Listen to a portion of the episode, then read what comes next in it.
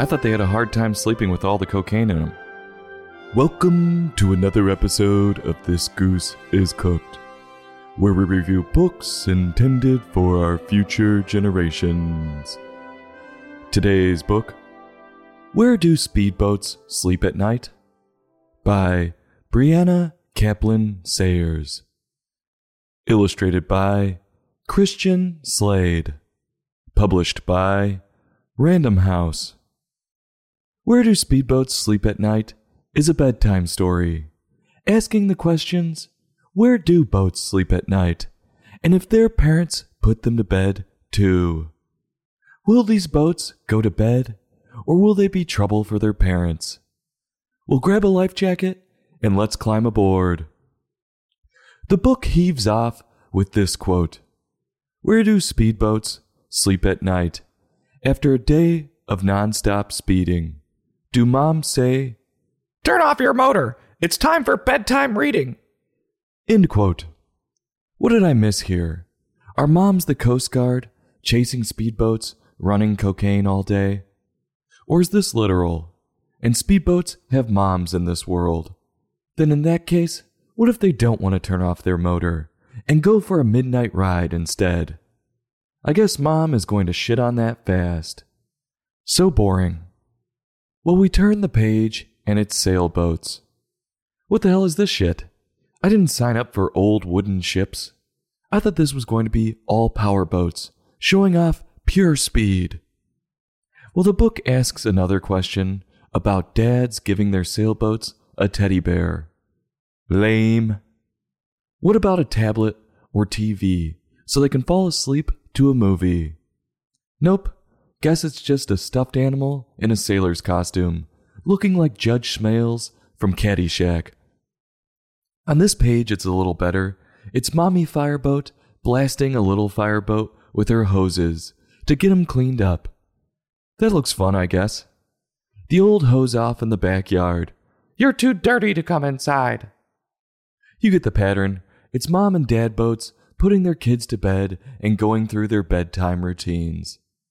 We do get to see some cool ships, like a cruise ship, submarine, and aircraft carrier. And there are some that are not exciting at all, like a canoe, tugboat, and a ferry. I noticed the book seems a little out of order. It goes from the cruise ship already dreaming to the canoe dad yelling at his canoe children, asking why are they still awake, to mommy tugboat telling her kids to clean up their toys. It's sending mixed messages. Which is it? Do you want the reader asleep or do you want them cleaning up? We can't do both.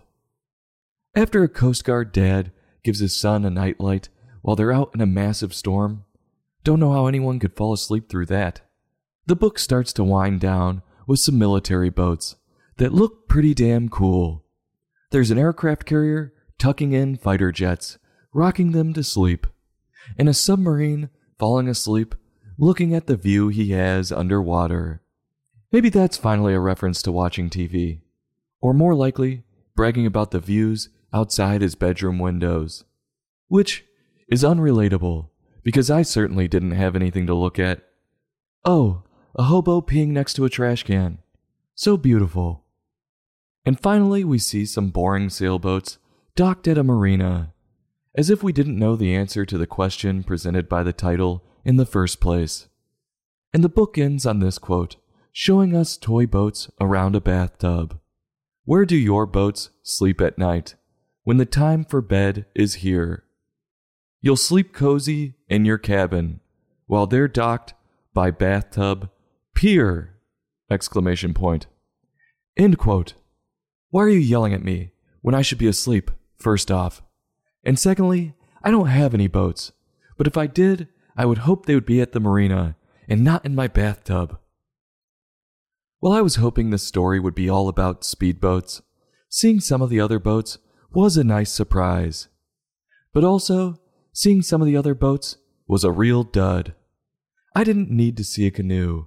That's standing up away from a paddleboard. Which, unless I'm a chick with a Groupon, it doesn't get me excited. This book was all about getting me ready for bed But while listening to Mom and Dad Boat give me directions, some of the steps were out of order. And that's where I take issue, not only with the confusion on what to do, but not everyone takes bedtime instructions from their parents. They could be taking instructions from their grandparents, tucking them in, maybe their aunt or uncle, or their wife. I will give this book credit though, it achieved its goal and got me in the mindset for bed. Brianna's writing and use of questions did make this book relatable, allowing us to see how other boats go to bed. I do believe this got a bit lengthy, and she could have cut out three or four boats, but maybe she purposely made it that long to make sure the reader fell asleep before it was finished. Christian's pictures were imaginative and friendly, making the boats come alive by adding faces. The warm colors definitely got the reader in the mood for bedtime. I believe these two have a full series of books like this one, and this is just a decent read. So, on a scale from 1 to 5, I'm going to give this book a 2.8. I'll have a taste, push it around, and go back for several more bites. This goose is cooked. Join us next time for another in depth book review.